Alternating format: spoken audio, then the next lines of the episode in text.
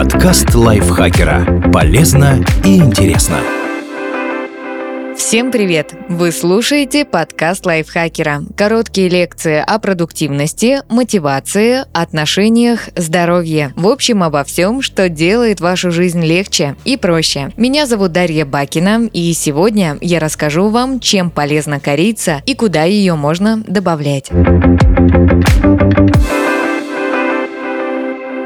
Какая бывает корица? Знакомые всем сухие палочки корицы – это кора коричного дерева, чаще всего коричника китайского или кассии из Юго-Восточной Азии. Существует около 250 видов коричных деревьев, которые встречаются в разных уголках мира. Особо ценится цейлонская или истинная корица, произрастающая в основном в Шри-Ланке. Корица используется в кулинарии уже несколько тысяч лет, а также применяется в традиционной медицине некоторых восточных стран – Китая, Индии и Ирана. Современные ученые предполагают, что некоторые компоненты коры, включая коричный альдегид и процианиды, могут принести пользу здоровью, при том по всем фронтам, от свежего дыхания до защиты от рака кишечника. Правда, большинство заявлений о ее целебных свойствах не имеют хороших научных доказательств, но все же есть некоторые данные о том, какую пользу она может принести. Как корица может улучшить здоровье?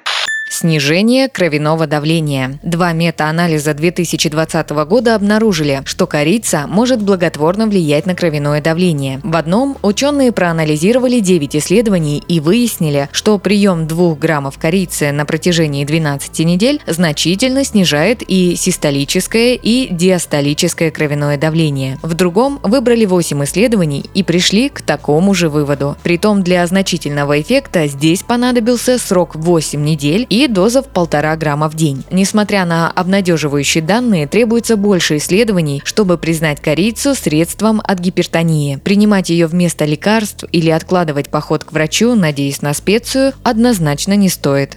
Уменьшение окислительного стресса и воспаления. Поскольку корица содержит антиоксиданты, предполагают, что она может снижать уровень окислительного стресса, препятствуя образованию свободных радикалов. В обзоре исследований 2020 года проанализировали 12 научных работ и выяснили, что дозы в размере от полутора до 4 граммов корицы в день значительно снижают уровень С-реактивного белка и в меньшей степени интерлейкина-6, вещества, которые указывают на воспаления в организме. Снижение веса. В 2020 году вышло сразу два обзора научных исследований, указывающих на небольшую пользу корицы в плане снижения веса. В одном из них проанализировали 12 научных работ и выяснили, что добавки корицы помогают снизить вес в среднем на 1 кг, уменьшить обхват талии почти на 2,5 см и массу жира на 1%. При этом отметили, что наибольшего положительного эффекта можно добиться, принимая по 2 грамма корицы в день день на протяжении 12 недель. В другом обзоре оценили 21 исследование и получили чуть менее оптимистичные результаты. Снижение веса на 920 граммов, обхвата талии на 1,5 сантиметра, а количество жира уменьшилось менее чем на 1%. В заключение ученые отметили, что эта тема требует больше качественных долгосрочных исследований. 2 грамма корицы в день на протяжении трех месяцев могут обеспечить небольшой положительный эффект, хотя серьезной помощи помощи в похудении от этой специи ждать не стоит, а вот есть ее ложками в надежде на лучшие результаты не только неоправданно, но и опасно.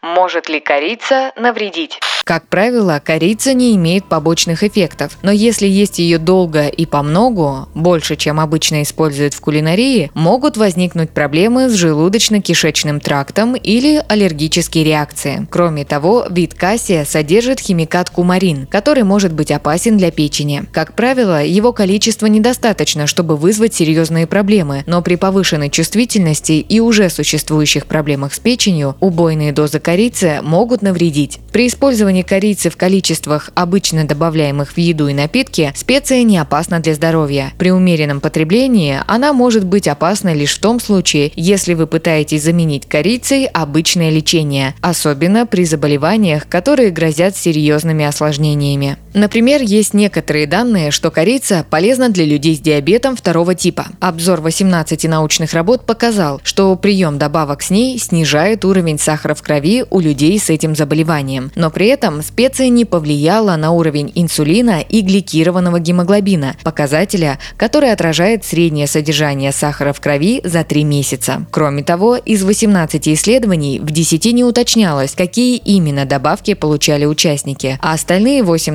научных работ имели невысокое качество по другим причинам. Людям с сахарным диабетом и другими серьезными заболеваниями ни в коем случае не стоит использовать корицу как замену лекарств куда можно добавлять корицу. Многие привыкли воспринимать корицу как специю для яблочного пирога или глинтвейна, но спектр ее применения в кулинарии куда шире. Перечислим несколько блюд и напитков, которые можно приготовить с корицей. Выпечка. Корица прекрасно сочетается не только с яблоками, но и с тыквой, морковью, бананами и грушами. Практически любой сладкий пирог с фруктами или овощами только выиграет от пары щепоток корицы. Также эта специя добавит аромата шоколадным десертам, имбирным пряникам и печенью. Например, можно приготовить тертый пирог с тыквой, тарт с вишней или шоколадное печенье с острым перцем. Каши. Корица прекрасно сочетается с овсяной кашей в разных вариациях. Можно приготовить овсяную кашу на кокосовом молоке, молочную овсяную кашу с морковью и изюмом или овсянку с бананом, запеченную в духовке.